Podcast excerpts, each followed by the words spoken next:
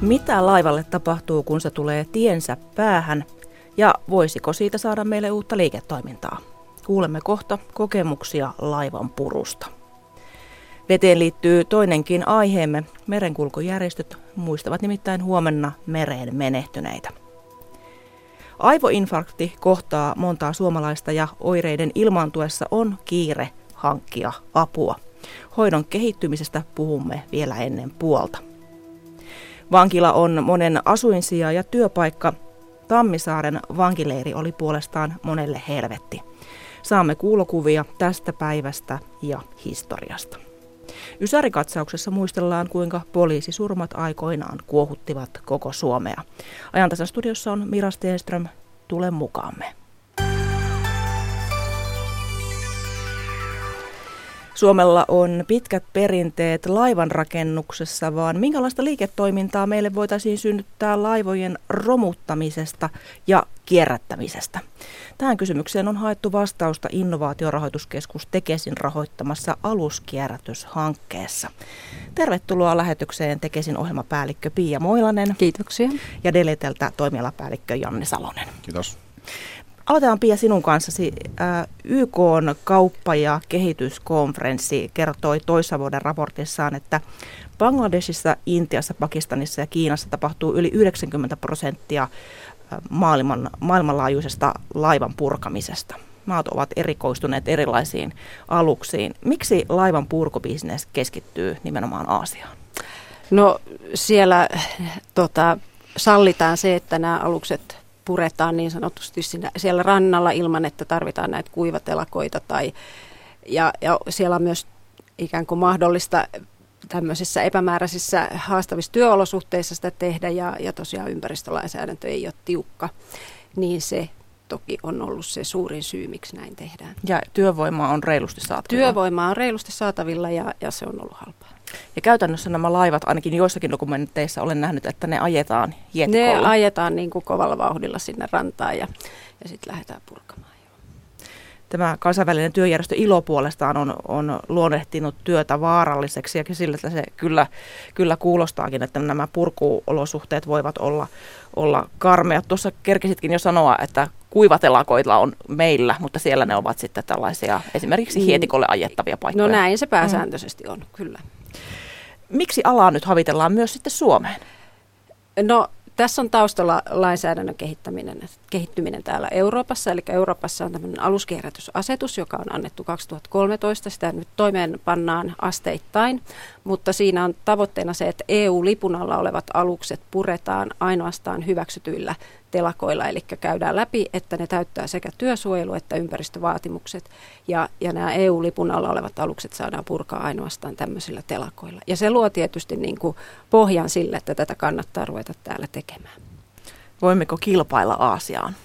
Aasian markkinoita vastaan. No tässä just juteltiin etukäteen, että tässä kannattaa muistaa se, että meillä on noin tämmöinen 1000 alusta vuosittain puretaan maailmalla, ja nyt me havitellaan ikään kuin sitä Euroopasta, sitä siivua, ja eurooppalaisia aluksia tästä on noin 200, ja jos meillä tänne nyt, ja kun ollaan nyt yksi kiinnostunut telakka on lähtenyt kehittämään tätä toimintaa, niin me puhutaan kuitenkin muutamien kappaleiden purkamisesta nyt tällä hetkellä tässä tilanteessa, että sillä tavalla me ei olla viemässä aasialaisilta bisnestä.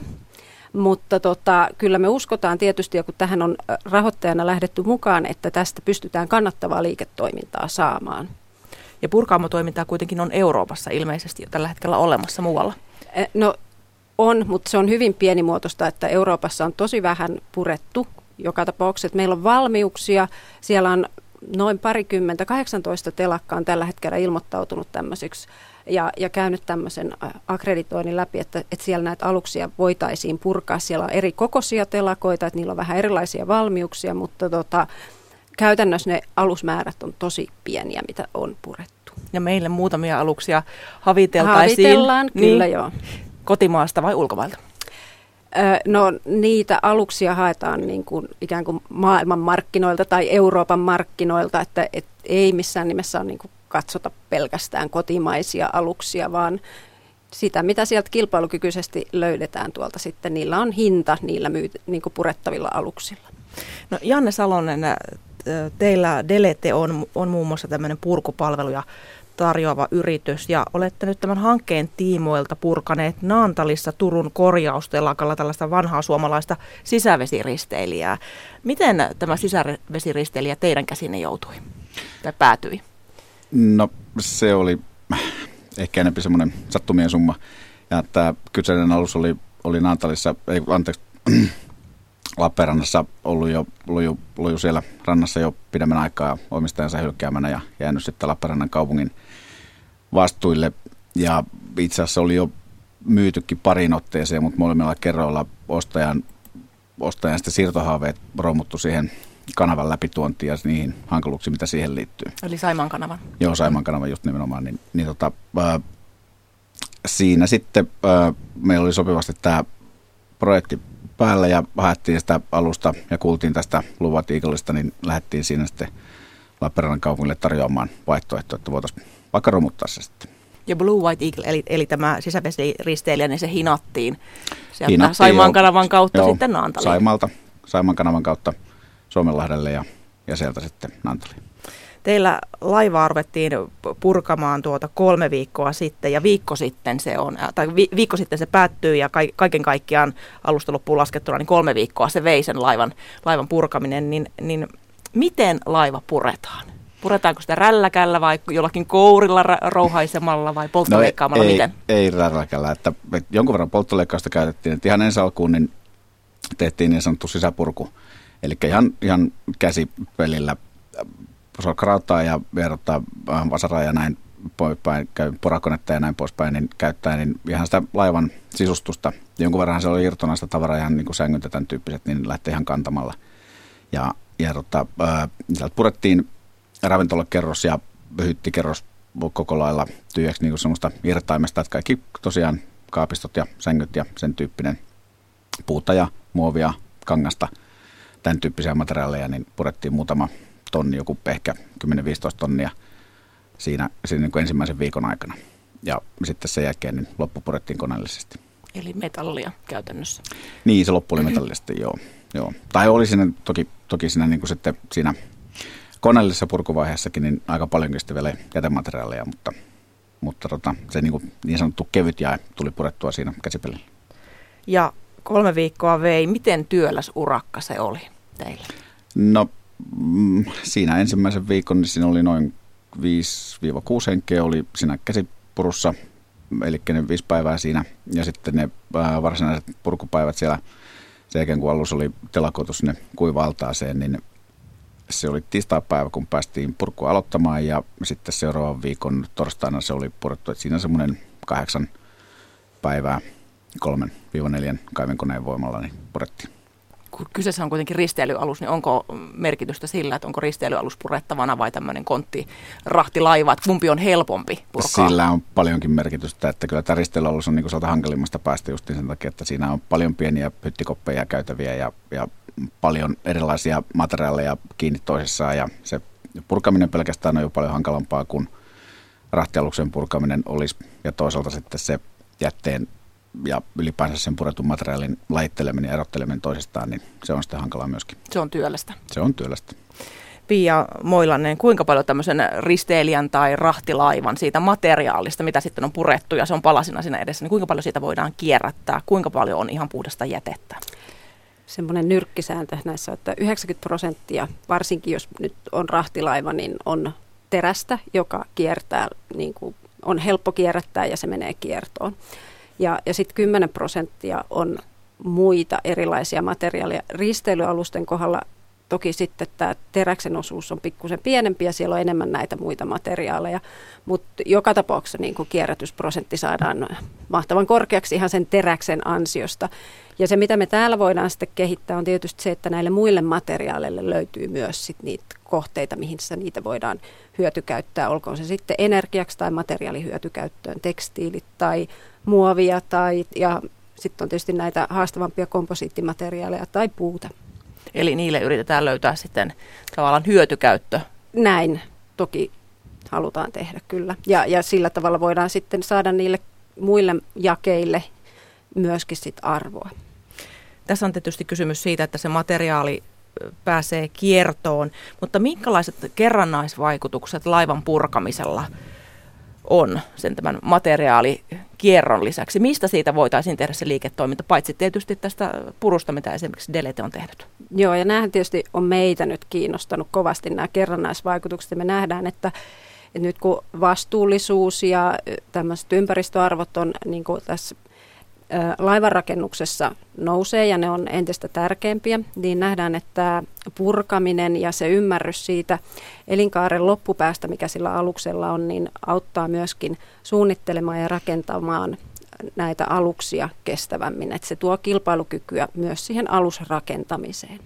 Sitten me nähdään, että itse tämä purkuteknologia tai purkumenetelmien, prosessien kehittäminen on kiinnostavaa, ja varsinkin jos me ajatellaan, että tämä koko aluspurku esimerkiksi Euroopassa lähtee kehittymään, niin siinä on mahdollisuus saavuttaa markkinoita. Sen lisäksi tietysti voi ajatella, että se teknologia on geneerisempää, että sitä voidaan hyödyntää muillakin toimialoilla kuin tässä laivanpurussa. Ja sitten taas tämä lajittelu- ja kierrätysprosessien kehittäminen, ja tämähän tukee tätä kiertotalouden teemaa. No, Janne Salonen, nyt kun purku on takana onnistuneesti, niin mitä opittiin? Mitä voitaisiin siinä kehittää vielä, että siitä voisi sitten liiketoiminnaksi asti olla tästä purusta? No, nimenomaan juuri näitä purkumenetelmiä pitää kehittää. Me käytettiin tässä ihan tyypillisiä leikkureita, jotka niin kuin missä tahansa muussakin metallin purkuprosessissa on käytössä, ja kyllä niitä pitää sitten hioa vähän paremmiksi, että ne paremmin tuommoiseen laivan purkamiseen soveltuu, ja sitten totta kai pitää samalla miettiä sitten muita leikkausmenetelmiä, mitkä siinä voisi tulla sitten kyseessä näiden perinteisten polttoleikkauksen ja mekaanisen leikkauksen lisäksi. Ja toki se niin kuin koko kierrätysketjun läpivienti, materiaalien hyötykäyttö, ja se missä me nyt ollaan varmasti noihin kaukomaihin takamatkalla hyvänkin matkaan, niin on just nimenomaan näiden muiden kuin metallimateriaalien hyötykäyttö. Et meillä lähtötilanteessa niin aika pitkälti just nämä puurakenteet ja muut sen tyyppiset, ne on jätettä, mutta niiden sitten taas eri kanavien löytäminen näille osille tai rakenteille, niin siinä varmasti on kehitettävä. Teillä on tuloillaan tässä myöhemmin yhteenvetopalaveri yhteistyökumppaneiden kesken. Tässä on siis useampia yhteistyökumppaneita mukana. Niin kun laiva on nyt purettu, niin mikä tuntuma esimerkiksi teillä Deletellä on, että voisiko tästä tulla teille kannattavaa liiketoimintaa? No, miksei sitä joskus voi tulla, mutta kyllä tällä hetkellä niin kuin maailmanmarkkinat on aika lailla hankalan oloiset tämmöistä liiketoimintaa vastaan niin kuin näillä vesillä. Mitä se tarkoittaa? Siis ihan sitä hintapolitiikkaa, että se hinta, joka käytännössä kaukoidassa maksetaan purettavista laivoista, niin se on vaan niin korkea vielä toistaiseksi. Että kyllä se sitten varmaankin vaatii sitten jonkun tyyppisen satamamaksun tai muun ikään kuin kierrätysmaksun, joka sitten siinä laivan kyljessä tulisi olemaan myöhemmin purkuvaiheessa. Millä tavalla, Piia Moilanen, tästä hanke nyt sitten etenee? Onko teille kenties, kun nyt yksi laiva on purettu, niin tullut jo tarjouksia, että meillä olisi täällä tällainen risteilijä, että puraatteko niin, seuraavan? Tekes ei varmaan niitä on. Mitä voit kertoa tästä? Niin. No, me nähdään ja huomataan kyllä, että se kiinnostus tämän osaamisen kehittämiseen on olemassa, ja se seuraava steppi, mitä me toivotaan, sanotaan näin, että me visioidaan ja toivotaan, että tässä tapahtuu, on se, että me saadaan tämmöistä niin kuin kansainvälisen tason osaamista kehitettyä ihan tähän aluskierrätykseen ja erityisesti sitä luuppia siihen laivanrakennuspuolelle lisättyä. Ja se, mitä me niin kuin tavoitellaan ihan tästä tai tästä purkamisesta ja kierrätyksestä on se, että se olisi yksi tukijalka lisää tälle telakkatoiminnalle täällä. Et kun tämä laivanrakennus on hyvin syklinen ala, ja meillä on nyt täällä hyvä buumi ja telakat on työllistyneitä tämän risteilyrakentamisen seurauksena, mutta sitten kun se taas hiipuu, niin silloin me tarvitaan näitä muita tukijalkoja, ja tämä on yksi optio siinä. Pidetään peukkuja, että tästä tulisi uutta toimintaa Suomeen, koska sitähän sitä aina tarvitaan, uutta työtä ja tekeviä käsiä. Kiitoksia, kun kävitte, Piia Moilanen Tekesiltä ja Janne Salonen Deleteltä. Kiitoksia. Tämä on Ajan tasa. Ja meriteemalla jatketaan. Huomenna on pyhäinpäivä ja monet muistavat vainajia ja käyvät haudoilla. Merenkulkujärjestöt järjestävät perinteisen kunniakäynnin merenkulkijoiden ja meren menehtyneiden muistomerkillä Helsingin Eirassa. Puhelimessa on nyt Merimieskirkon merenkulkijatyön johtaja Jaakko Laasio. Hyvää iltapäivää. No oikein hyvää iltapäivää. Kuinka pitkästä perinteestä tässä on kysymys? Mä selvittelin vähän, mä en ihan löytänyt varmoja merkintöjä, mutta sen muistomerkki on pystytetty vuonna 1968.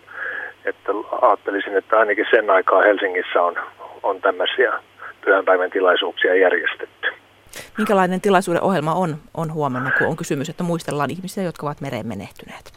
Tilaisuudessa meidän merimiespastori Hanna Vuolovuosaaresta pitää hartauspuheen ja sitten meripelastusseuran edustajat laskee muistoseppeleen. Ja lisäksi meillä on siellä Mikaelin laulajat-niminen kuoro, joka laulaa muutaman laulun siinä eri kohdissa. Ja sitten sen lisäksi merinpelastusalus saattue tekee semmoisen ohipurjehduksen siitä, mikä on aika näyttävä sekin. Mitä erityistä on merenkulkijoiden tavassa muistaa vainajia? No oikeastaan se, että merillä on aina ajateltu, ja miksei rannikollakin, että meri on hauta siinä, missä kirkkomaakin.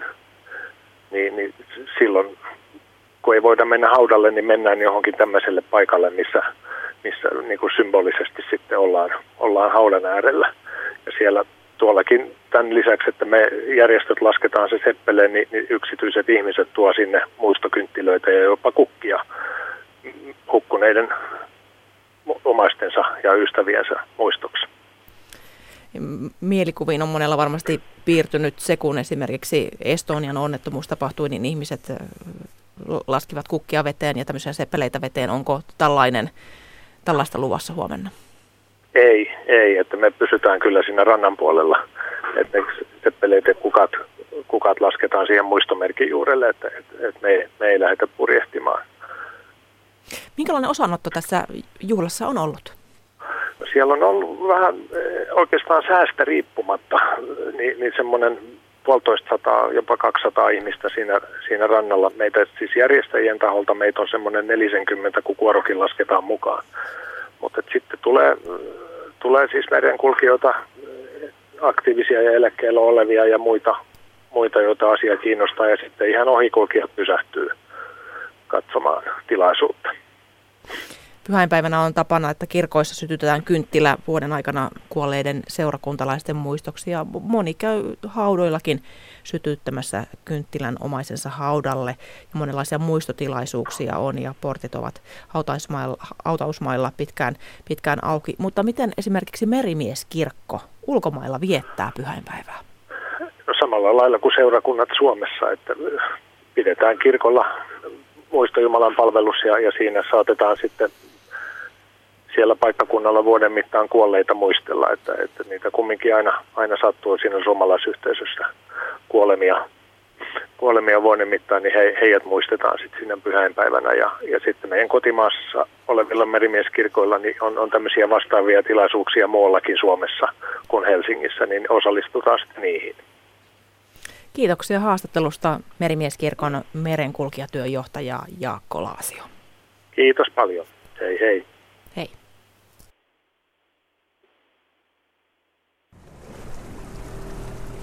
Merenpinnan nousu on hiljalleen upottamassa pienen Tansierin saaren Yhdysvaltain itärannikolla.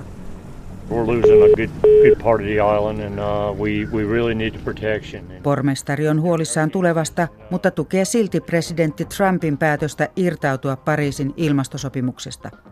Maailmanpolitiikan arkipäiväohjelma kysyy, missä tunnelmissa kansainvälisiä neuvotteluja nyt jatketaan. Lauantaina kello 14 uutisten jälkeen. Yle, Radio Suomi. 12 000 suomalaista sairastuu vuosittain aivoinfarktiin. Sairastuneista joka neljäs on työikäinen. Neurologian ammattilaiset ovat olleet tällä viikolla koolla Helsingissä ja yhtenä aiheena neurologipäivillä on ollut juuri aivoinfarkti ja sen hoito. Neurologian professori Perttu Lindsberg Hyksistä, hyvää iltapäivää. Hyvää iltapäivää. Aivoinfarkti iskee usein kuin salamakirkkaalta taivaalta eli yllättäen. Kuinka hyvin sekä terveydenhuollon ammattilaiset että tavalliset kansalaiset tunnistavat aivoinfarktin? No kyllä terveydenhuollon ammattilaiset jo aika hyvin tunnistavat tyypilliset aivoinfarktin oireet, mutta henkilölle itselleen se saattaa edelleenkin olla vielä vaikeaa. Voi olla, että kun puhe alkaa puuroutua, sanat eivät tule mieleen tai suupiele roikkuu, niin potilas itse ei sitä vielä huomaa ollenkaan, jos ei varsinkaan, jos ei ympärillä ole ihmisiä, jotka sitten huomaavat, että jotain on pahasti pielessä. Sitten jos toinen jalka tai käsi halvaantuu, niin sitten useimmat kyllä huomaavat, että jotain on tapahtumassa. Mutta se tilannehan ei sairastuvan ihmisen kannalta ole välttämättä mitenkään hälyttävä. Ja ihmiset eivät älyä välttämättä soittaa apua heti, mitään kipuja ei yleensä tule. Mutta sitten jos ympärillä on joku toinen henkilö, niin se hoitoon hakeutuminen tapahtuu yleensä paljon nopeammin. Niin minkälaisista oireista pitää huolestua, jos niitä havaitsee joko itsellään tai lähimmäisellä? No jos puhe ei kulje, sanat eivät tule mieleen tai puhe alkaa äkillisesti mongertaa.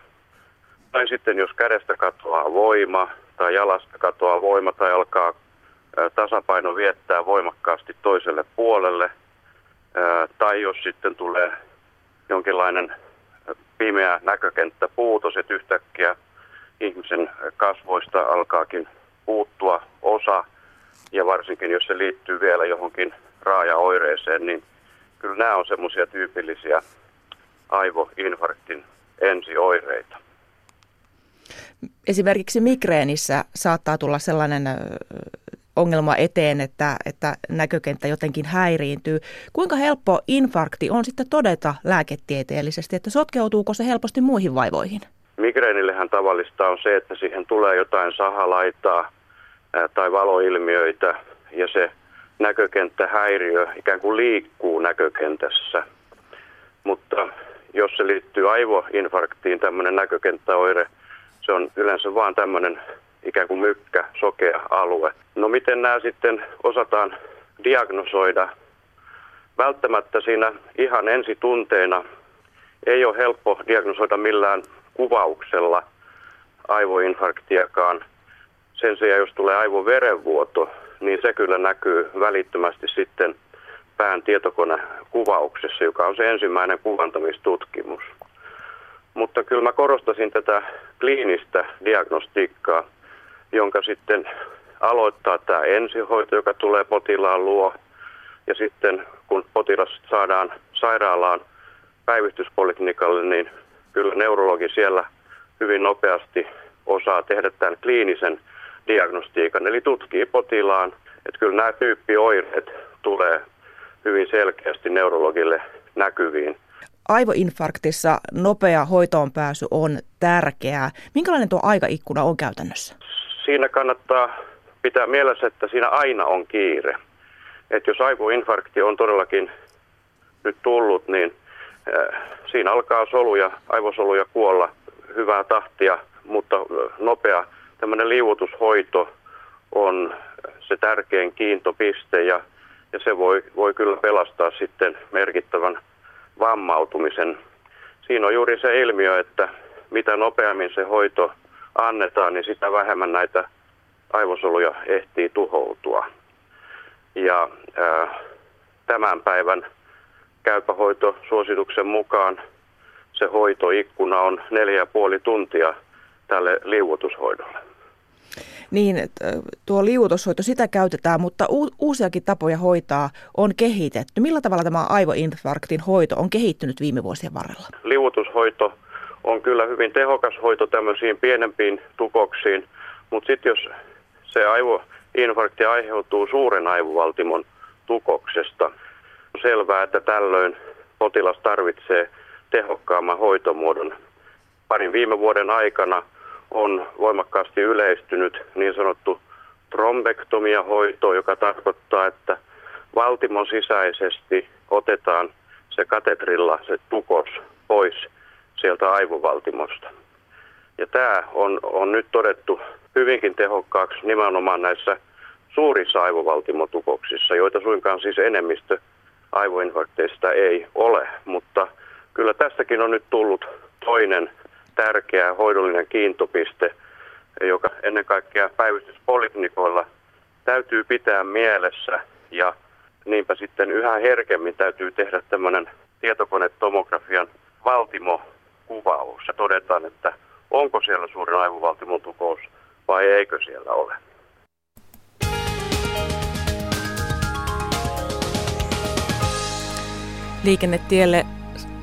Liikennetiedotetielle 140 eli Lahdentielle Mäntsälään. Tarkempi paikka on Mäntsälän pohjoinen liittymä. Siellä on liikenneonnettomuus ja tämä on ensitiedote liikenneonnettomuudesta. Eli liikennetiedotetielle 140 Lahdentielle Mäntsälään. Tarkempi paikka on Mäntsälän pohjoinen liittymä. Tämä on ensitiedote liikenneonnettomuudesta.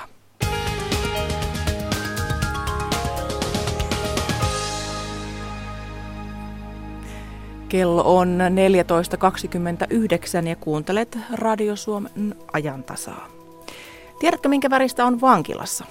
Pääsemme kohta harvinaiselle kierrokselle muurien sisäpuolelle ja kuulemme, kuinka työtoiminta on tärkeä osa monen vangin arkea. Ja kuulemme myös Tammisaaren vankileirestä, joka oli aikoinaan kansainvälinen skandaali. Siitä on nyt uusi kirja julkaistu. Ysärikatsauksessa on luvassa muun muassa lepertelyä ja ikäviä uutisia, mutta näitä ennen Noora Kettonen kertoo Ylen nettisivujen tarjonnasta. Rajanaapurit Enontekijö ja Kautokeino vidittelevät nyt yhteistyötä monen vuoden jälkeen. Kuntien yhteistyö tyssäsi viimeksi yhteiseen lentokenttähankkeeseen, mutta nyt sitä pyritään käynnistämään opetuksen alalla.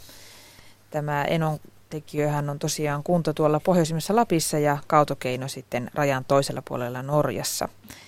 Ja nämä Enontekijön kunnanjohtaja Jari Rantapelkonen ja kunnanvaltuuston ja kunnanhallituksen jäsen Janne Näkkäläjärvi tapasivat kuluneen viikon aikana Kautokeinon kunnan johtoportaan kanssa. Ja kuntien edellistä tapaamisesta oli ehtinyt kulua jo vuosia. Ja sitten Kansallisballetin taiteellinen johtaja Kenneth Greve hän nyt jättää ensi vuonna tämän Kansallisballetin ja hänen jäähyväisteoksensa Kalevalan maa saa tänään ensi-iltansa. Se on Greven jäähyväisteos Suomelle. Hän aloitti Kansallisballetin taiteellisena johtajana vuonna 2008. Ja tämä Kalevalan maa -spektaakkeli mukailee kronologisesti Suomen historian käännekohtia ja suomalaisen yhteiskunnan saavutuksia. Greven mukaan Suomi ei ole kaikkein onnellisin maa historian valossa, esimerkiksi Tanskaan verrattuna, ja se on vaatinut kansalta todella paljon. Eli sitä voi myös taiteen keinoin käsitellä. Kyllä historiaa. Vaan. Mitä muuta löytyy nettisivuilta? No sitten on tällainen jääkiekko-uutinen, tai oikeastaan ei niinkään uutinen, mutta on vielä mahdollisuus, että Turku voisi viedä jääkiekon MM-kisojen isännyyden Helsingiltä. Jääkiekkoliittoon ei ole vielä lyönyt lukkoon vuoden 2022 MM-kisojen paikkakuntia. Ja Turku voi vielä päästä mukaan. Tosin Jääkiekkoliiton puheenjohtaja Harri Nummella sanoo, että Tampereella pelataan. Mutta lopullista päätöstä ei ole tehty, vaikka tässä hakuvaiheessa Tampere ja Helsinki olikin nimetty järjestäjäpaikkakunniksi. Viime keväänä tosiaan Kansainvälinen Jääkiekkoliitto myönsi vuoden 2022 jääkiekon MM-kisat Suomelle. Ja sekä Tampere että Turku aikovat rakentaa joka tapauksessa kisoihin mennessä uudet areenat. Turussa areena on tulossa ratapihalle ja Tampereella junaradan päälle.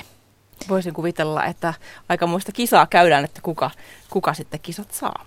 Kyllä varmasti. Jäädään odottamaan sitä. Jäädään odottelemaan. Kiitos Noora Kettonen. Ja nyt äsken kuultiin uutisia tästä päivästä, mutta mennään uutisiin 20 vuoden takaa. Tuolloin poliisisurmaaja saatiin kiinni ja raiskaustuomiot puhuttivat. Urho ja Sylvi Kekkosen kirjeenvaihtoa julkaistiin. Kaija Kelman kokosi ysärikatsauksen. Poliisisurmat kuohuttivat koko Suomea. Poliisit olivat helpottuneita, kun tieto pidätyksestä saapui. Näin vanhempi konstaapeli Markku Rautiainen Ritva Säilän haastattelussa. Miltä tuntuu lähteä kenttätöihin? Tässä olette juuri lähdössä partioon. Helpottaa. Huojentavalta. Todella miten kuvailisit viime päivien tunnelmia? On ollut hyvin raskasta. Ainahan se on, kun virkavälille tapahtuu jotakin, varsinkin tämmöistä. En osaa muuta sanoa. Mitä ajattelette tuosta pidätetystä? Mä en osaa oikeastaan sanoa mitään, mutta ilmeisesti on oikein taparikollinen ja kovan luokan rikollinen. Ja näin, että ei todellakaan osannut pelätäkään, että tämmöistä siis tapahtuisi Suomessa. Onhan meitä virantoimituksessa ammuttu, puukotettu ja näin päin pois, mutta ei tämmöistä ei ole koskaan tapahtunut. Toivottavasti oli viimeinen kerta.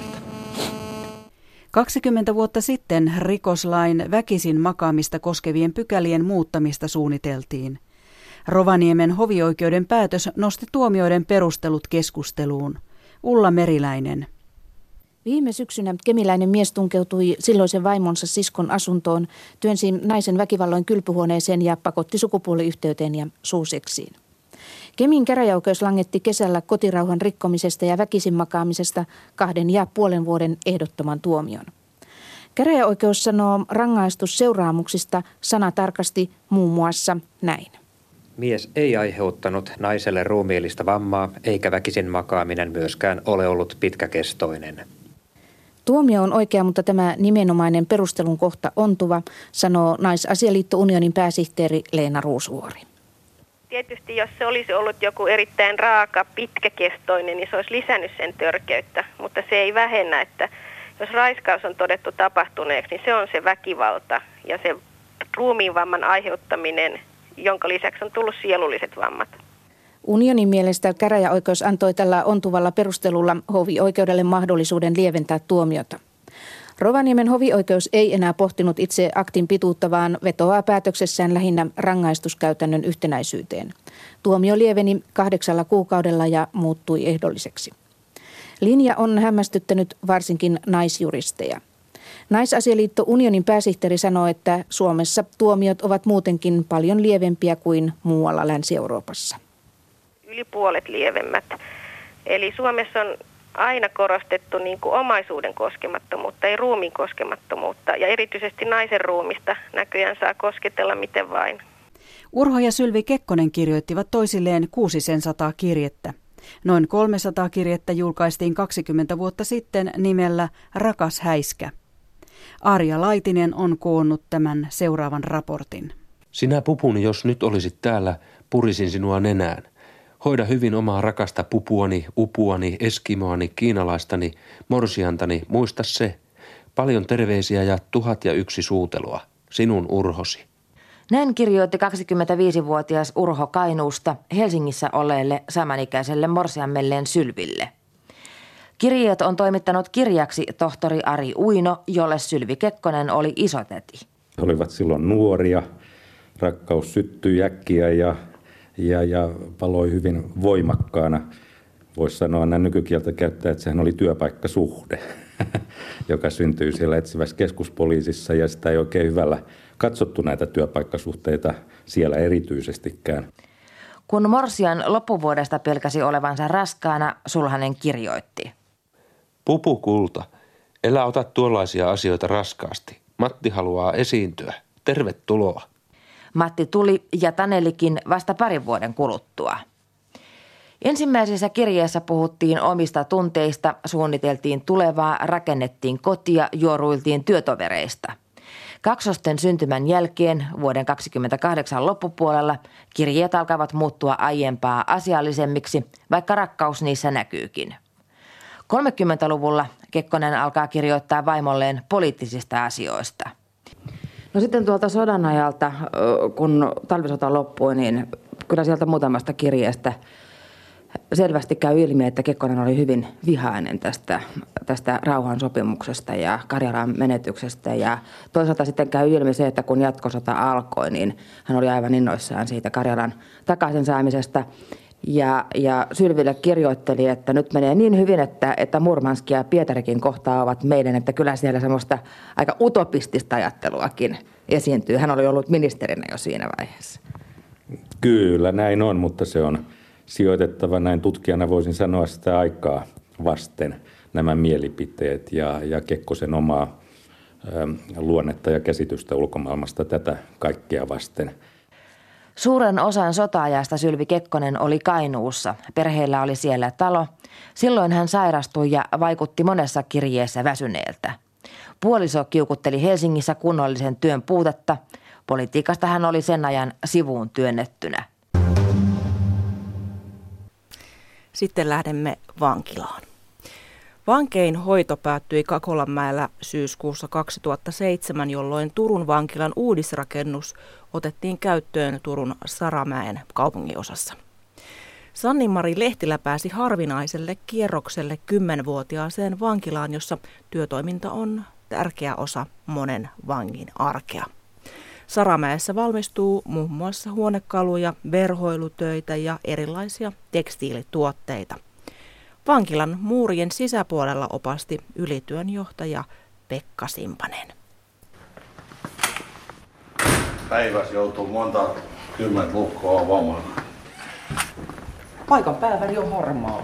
No juu, mutta on tää kuule niin paljon viihtyisempi laitos, mitä se vanha Kakola. Ihan varmaan. Missäs me nyt ollaan? Turun vankilan Puusepän koneistamossa. Ja tähän Puusepään kuuluu puun kuivaus ja koneistus ja sitten tuolla on toi kokopano ja pintakäsittely. Meillä on 3004. Mikäs tuolla nyt käynnistyi sitten? Joku laite? Joo, joku alajyrsin. Me tehdään kaiken näköisiä huonekaluja ja sitten tommosia pieniä esineitä ja mennään alta pois, kun tossa menee. Tossa menee armeijan noita jakkarakansia ja täällä on puutarhakalusto-osia ja Pekka Simpanen, minkälainen on semmoinen tyypillinen työpäivä täällä Turun vankilassa? No se alkaa tuossa 7 jälkeen ja sitten vangit käy syömässä tuossa 11 aikaa puoli tuntia ja sitten he tulee takaisin ja jatkaa tuonne 20:03. Vangit ei täällä tee töitä sen takia, että valtion kassaan kilahtaisi mahdollisimman paljon rahaa.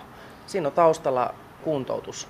Joo, siis tämähän on kuntouttavaa työtoimintaa, ja mutta on siinä semmoinen, että vanki saa hiukan rahaa ja sitten toi aika kuluu paljon paremmin, että kun meillähän on vankeja on laidasta laitaa, että jollain voi olla muutaman viikon tuomio, mutta sitten on elinkautisia aika paljonkin tämmöisessä suljetuslaitoksessa. Se aika kuluu huomattavasti paremmin kuin se, että olisi sellissä. Vankeja taitaa täällä olla semmoiset vajaa 300, oliko näin? Suunnilleen se on varmaan keskivarjo kuin 300. Että ja semmoiset noin 80 tulee joka päivä töihin? No sanotaan 60-100 vankia. Toki he sitten päiväaikana käy kanttiinissa kerran viikossa ja muuta. Ja sitten siihen on laskettu myöskin noin puhdistajat kerroksilta. Saattaa olla nyt, että se lisääntyy vielä, kun tuo armeijan viikkaushomma tulee tuonne, että saadaan noita suljetunkin puolen kavereita töihin. Niin koko aika kehitellään uusia juttuja, niin kuin, että meillä on esimerkiksi tullut toi digipainokone tänne, millä me pystytään tekemään kirjoja ja sitten mainoksia ja käyntikortteja ja tämmöisiä kaikkia. Et niitä ei aikoinaan ollut silloin joskus, kun työtoiminta on alkanut 1800-luvun. Silloin kun Kakola on tehty, niin silloinhan oli niin kuin suutari ja räätäli ja sitten tehtiin kivilouhostöitä siihen aikaan kanssa paljon. Että esimerkiksi tuo Turun taidemuseo on muistaakseni tehty tuosta Kakoliitista. Ja Puuseppä näistä on ehkä vanhi, niin kuin mikä on ollut silloin jo. Sitten on tullut kaikki metallit ja sitten meillä on ompelimo, verhomo. Minkälainen on vankien työmotivaatio? Jotkut on ihan siis työhulluja suoraan sanoen. Jaha, siellä yksi koputtaa niinku itseään sen näköisenä, että minä? Joo, ei kyllä se pitää paikkansa, mutta sitten on tietysti niitä, ketä käy sen takia, että ne saa tästä rahaa, mutta eihän me niinku, tämä nyt on kuntouttavaa työtä, että sitä ei voi ihan verrata mihinkään teolliseen toimintaan. Niin, onko pakko tulla töihin, jos ei halua? Ei ole pakko, että sitten on noita kaikenlaisia kursseja ja opiskeluja. Se lasketaan myös niin kuin toiminnaksi. Sä täällä huidot, että sä oot työnarkomaani. Joo, mä haluan aina olla töissä. Vaikka täällä on pajan väliin kiinni, niin mulla on sen verran luottamus heidän kanssaan, että mä oon päässyt tänne yksinkin häirään, että nämä muut pomot sit vahtii mua, kun en tee pahoja, niin tämähän voi tehdä mitä vaan, kun täällä on näitä välinejä. Mä osaan tehdä kaikkea. Et tässä on moni semmoisia, kun eivät osaa, ei ole tehnyt koskaan töitä elämässäsi, niin ei ne tiedä välttämättä, että mikä tämä edes on ja miten tämä toimii. Siinä on helppo just varmaan se, että kun osaa tehdä. No mitä tämä työ sulle sitten antaa, kun sanot, että mielelläsi tuut töihin? No tämä on kyllä semmoinen, tiedätkö, vähän niin kuin, jos olisit masentunut, niin tämä olisi sitä terapiaa. Et mä enemmän täällä on kuin tuolla makaan sellissä. Mä en ole ikinä ollut siis siviilissäkään laiska, että mä oon aina ollut töissä. Se on vaan semmoinen, että tämä on helpommin, tiedätkö, ei tule sitä ajateltua asioisia, kun sä vaan teet ja herät, tämä menee aika paremmin. Ja toiset tykkää, toiset ei. Mä voin sanoa tähän väliin yhden jutun, että no, sen takia meillä on näin monipuoliset verstat, että me pystytään tarjoamaan niin kuin erilaisille vangeille erilaisia töitä.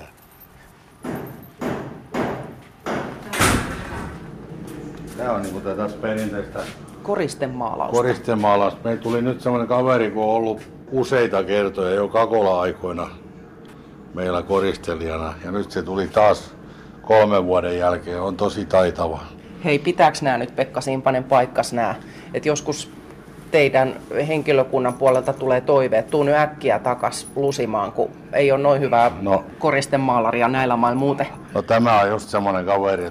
Oletteko te hänelle itselleen sanoneet? On, että me ollaan sanottu, että tee nyt jotain, että pääset tänne. Ei tietysti ole hyväksyttävää, että siviiliset tekee tommoinen tötöksi. Tässä on tämä meidän sitomus, että se on vielä tämmöistä perinteistä kädentyötä, niin kuin kirjasidontaa ihan. Niitäkään ei paljon enää ole paikkoja, mistä tehdään. Meillä on tuo uusi tuote, on tuo Kakola-kirjan pehmeäkantinen. Kakola on vissiin aika monessa tuotteessa tosi kova juttu. Se myy hyvin. 10 vuotta oltu täällä, mutta Kakola elää täällä Saramäessä. Joo, nyt se myy hyvin kaikki, missä on vaan Kakola-nimi. Niin se... Onko halukkuutta vankien kesken tulla tälle osastolle töihin? Tämä on haluttu verstas. Johtuuko se työjohtajasta vai hommista? En ota tuo asiaa kantaa. Se mun piti mainita vielä, että tämä vankeinhoitotyö tänä päivänä rupeaa olla aika haastavaa sen takia, että on niin paljon ulkomaalaisia. Mitä sitten, jos yhteinen kieli loppuu? Onko elekielellä loput? No niin, se menee. Että... Loppupeleissä kädestä käteen neuvotaan, että mikä on työvaihe ynnä muuta. Ei me päästä ulos täältä vai? Tää nyt tuli. Täällä on joka paikassa on lukko. Täällä ovat naiset työtouhussa. Päivää. Päivää. Onko tää ompelimo nyt sitten ihan totaalisesti tämmönen miesvapaa vyöhyke, kun täällä on, näyttää olevan pelkästään naisia läsnä? No kyllä on, joo. Kyllä täällä pidetään niinku ihan erillään miehet ja naiset. Aloitetaan yleensä sukan kutomisella, koska sillä on niin kuin hyvä katsoa se osaamisen taso ja että mitä on aikaisemmin tehnyt ja silloin on niin kuin hyvä aloittaa.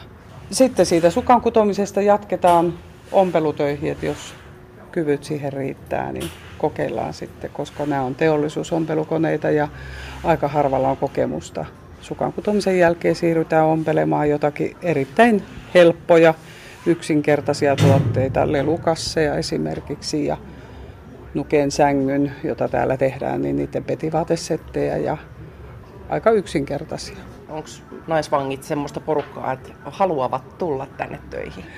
Kyllä haluaa, mutta oikeastaan se ei ole siitä haluamisesta kiinni, vaan se on vähän niin kuin rikoksesta kiinni, että miten nämä naiset on kategorioitu tuolla osastolla. Sen pohjalta sitten niin kuin valikoituu naiset tänne.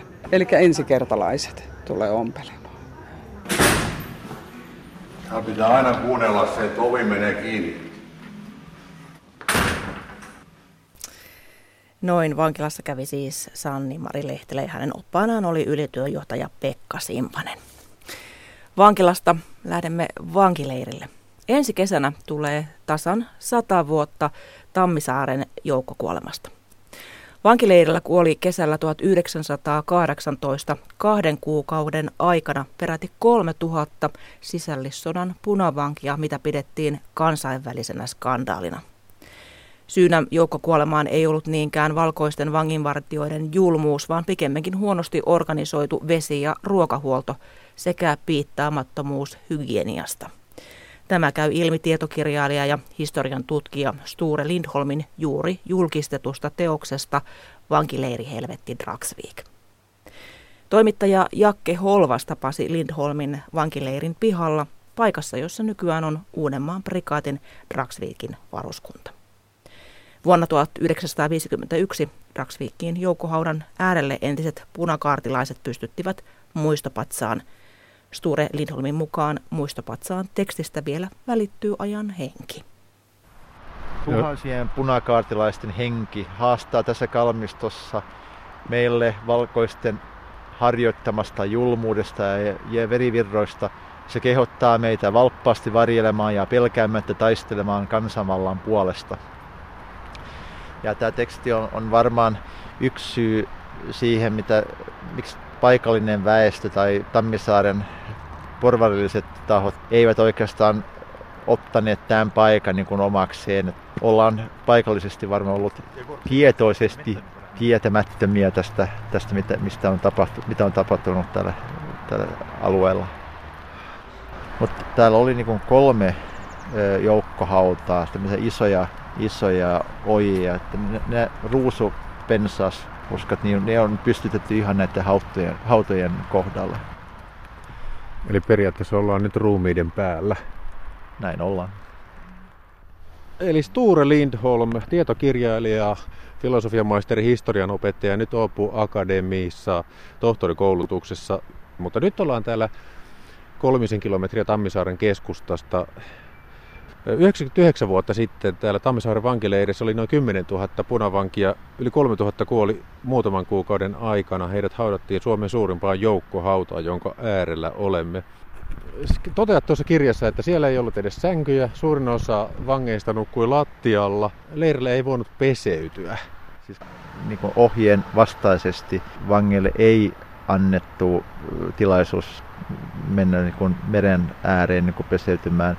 Luultavasti, koska oli puutetta vartijoista, joten ei ollut mitään mahdollisuutta mennä rannalle kesäkuun aikana. Vesitorni oli, mutta tämä vesi ei riittänyt edes juomavedeksi, joten oikeastaan ainoa mahdollisuus peseytyä oli kun jos satoi ja lännien alla voi mennä. Joten tämä hygieniset olosuhteet olivat ihan kammottavat. Tämä oli myös tämmöinen täihelvetti, että tämä oli kaikkialla, täitä oli niin kuin ihan kaikkialla täällä. Ja niistä tuli sitten se toisintokuume. Tähän suuntaan. Mennään. Ja tässä on aikaisemmin sitten ollut ihan hiekkaa. Tämä oli ihan hiekkaa, että kesällä vuonna 18 täällä ei ollut mitään nurmea eikä mitään tuommoista. Kyllä tässä oli muutama puita, että vangit kuorivat nämä puut, jotka olivat täällä, jotta saisivat vähän ruokaa. Silloin kun ruokapula oli pahimmillaan, niin kaikki mitä vaan suinkaan voisi syödä, niin syötiin täällä. Vaikka nyt sataa tihuttaa, niin silloin täällä taisi olla lämmin kesä se 1918. No onneksi tavallaan tässä oli lämmin kesä, mikä tietysti oli mukavaa siinä mielessä, että yölläkin oli hyvä olla ulkonakin. Mutta ongelmanahan oli, että kun oli tosi kuuma päiväsaikaan, niin kun vangit joutuivat seisomaan ruokajonossa sitten tuntikaupalla täällä, niin nämä helteiset päivät olivat aika piinallisia, varsinkin kun vettä ei ollut riittävästi. Niin, tuolla on yksi rakennusvuosikin, 1912. Se on nykyään esikunta, Uudenmaan prikaatin esikunta, mutta tämä on se vanha Närpiön kasarmi. Sinne sijoitettiin ne punatautiset vangit Närpiöstä, jotka niin kuin eristettiin sinne. Joten senpä takia tämä nimitys tulee.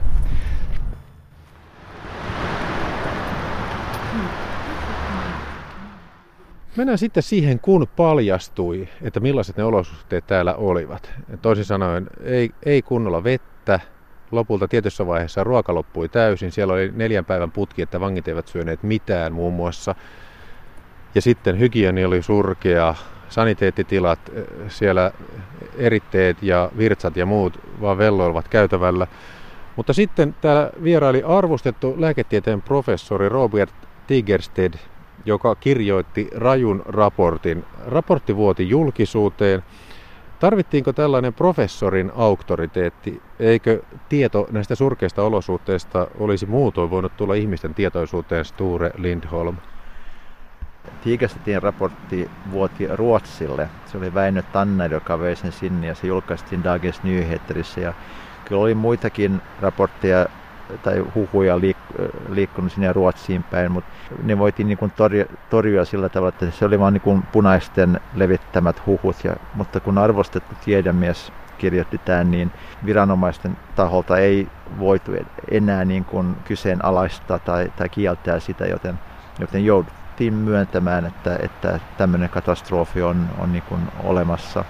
Mutta kyllä jo ennen tätä raporttia niin kyllä viranomaiset olivat hyvin tietoisia, mistä oli kysymys, ja yrittivät kyllä tehdä jotain sitä hyväkseen, että tilanne oli tavallaan jo paranemassa heinäkuun alussa. Aika jännä se, että Tigersted professori teki raportin, Tanner sitten vuoti sen ruotsalaisille tiedotusvälineille. Miten sitten suomalaiset tiedotusvälineet, mitä ne kertoivat tästä Dragsvikin vankileirihelvetistä? Kyllä jo heinäkuussa oli useissa lehdissä raportteja Dragsvikin leiristä sekä muistakin leiristä, mutta ne oli aika kaunisteltuja raportteja, että paikallislehti Western Ylonin toimittaja kävi täällä ja hän kirjoitti aika kauniin raportin, että se oli melkein kuin turistikuvausta tästä leiristä. Hän väitti muun muassa, että kyllä vangit saavat yhtä hyvää ja yhtä paljon ruokaa kuin muut kaupunkilaiset, mikä jossain vaiheessa oli, kaikkialla oli niin kuin pulaa ruoasta tietysti kesällä. Mutta hän tosiaan mainitsi myös siinä lehtiartikkelissa, että vankia kuolee keskimäärin 30 per päivää, mutta se johtuu siitä ja siitä. Joten jos haluttiin lukea lehdet ihan niin kuin kunnolla, niin kyllä niistä jo kesän aikana voitiin lukea se, tai saada selvitä ne oikeat kuolinluvut jo silloinkin. Mutta kokonaissävy näistä leirikirjoituksista oli se, että ei ole mitään syytä huolen, että tilanne on hallinnassa. Näin myös hallitus väitti virallisesti. Silloinkin, kun 10 ihmisen päivätahtia täällä kuollaan. Silloinkin jo, kun oli välikysymys, vastaava sotaministeri Tesleff vastasi välikysymyksen heinäkuun alussa, niin hän väitti, että tilanne on ollut huono, mutta se on menossa parempaan päin. Ja alussa ei ollut edes sänkyvaatteita, hän sanoi siinä välikysymyksessä. Kesti vielä monta viikkoa ennen kuin mitään sänkyvaatteita tuli tänne Dragsvikin ollenkaan. Mutta johtuiko se suomalaispoliitikkojen tietämättömyydestä vai oliko se ihan tarkoituksellista halua peittää tämä asia, koska kyse oli kuitenkin hävinneistä osapuolista? Varmaan sekä että. Mutta yksi mielenkiintoinen seikka on, että Mustion ruukinpatrona Suomen rikkain mies Hjalmar Linder, hän kirjoitti jo toukokuun loppupuolella, hän kirjoitti Hufvudstadsbladet lehden kirjoituksen, missä hän sanoi, että tämä tilanne on kauhea, vankileireissä kuolee paljon ihmisiä, punainen hulluus on sitä seuraa nyt valkoista terroria. Hänen mielestä piti sulkea kaikki ne vankileirit ja pistää vangit töihin ja vapauttaa vangit.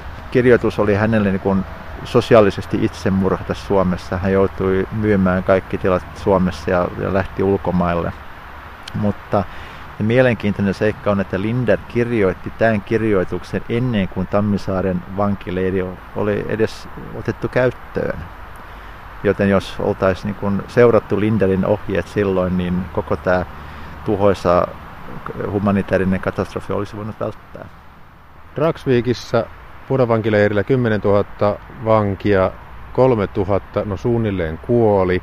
Ja hämmästyttävää oli se, kuten kerroit tuolla tiedotustilaisuudessa, että vain 13 ammuttiin. Eli tällaista sadistista vartiointia ei ollut. Ja ilmeisesti pakojakin oli.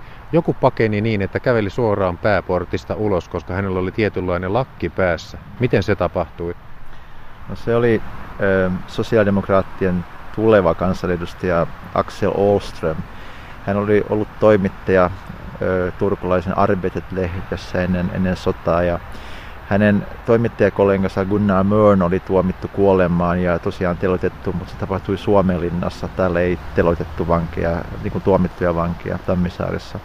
Mutta kun oli Åströmin aika mennä niin kuin tuomioistuimen eteen, niin hän lainasi hatun ja palttoon toiselta vangilta ja sai jostain portfoliin ja sitten hän lähti kävelemään portista ulos ja vartijat tervehtivät, koska he luulivat, että hän oli joku lakimies menossa kotiin päin. eli kylmällä pokerilla selvisi. Kyllä, näinkin voi tehdä. Tammisaaren traagisista tapahtumista on ensi kesänä kulunut tasan 100 vuotta ja sanoit täällä, että kuolleisuuden takia tämä on Suomen modernin historian suurin humanitaarinen katastrofi. Sture Lindholm, mikä olisi sopiva tapa muistaa näitä vuoden 1918 kesän tapahtumia? Ehkä täällä varsinaisella tapahtumapaikalla vielä, täällä Dragsvikissä. No mä olen ymmärtänyt, että täällä Dragsvikissä pidetään ensi vuonna valtakunnallinen muistotilaisuus ja seminaari näistä tapahtumista, joten tullaan kyllä muistamaan tätä mitä on tapahtunut täällä. Näin sanoi tietokirjailija ja historianopettaja Sture Lindholm, ja häntä haastatteli Jakke Holvas tuolla Uudenmaan prikaatin Dragsvikin varuskunnan pihalla. Kello tulee kohta 15 ja uutiset kertovat päivitystä tuosta työehtosopimusneuvottelujen tilanteesta, mutta kerrotaan sitä ennen, mitä tapahtuu maanantain Ajantasassa. Maanantain Ajantasassa nimittäin puhutaan ruotsin kielestä. Miksi ruotsi on kielistä vaikean kielen maineessa? Miten koet ruotsin? Millaisia aha-elämyksiä ruotsin opinnot ovat antaneet? Kerro siis oma konstisi ruotsin kielikylpyyn maanantaina. Lähetyksessä on vieraana Hyvinkään yhteiskoulun lukion ruotsin lehtori Katja Kurki ja toimittajana on tuolloin Kati Lahtinen. Ja ennakkoon noita omia vinkkejä opiskeluun voi laittaa sähköpostilla ajantasa@yle.fi. Minä olen Mira Stenström. Tältä osaa Ajantasa päättyy ja toivottaa hyvää viikonloppua.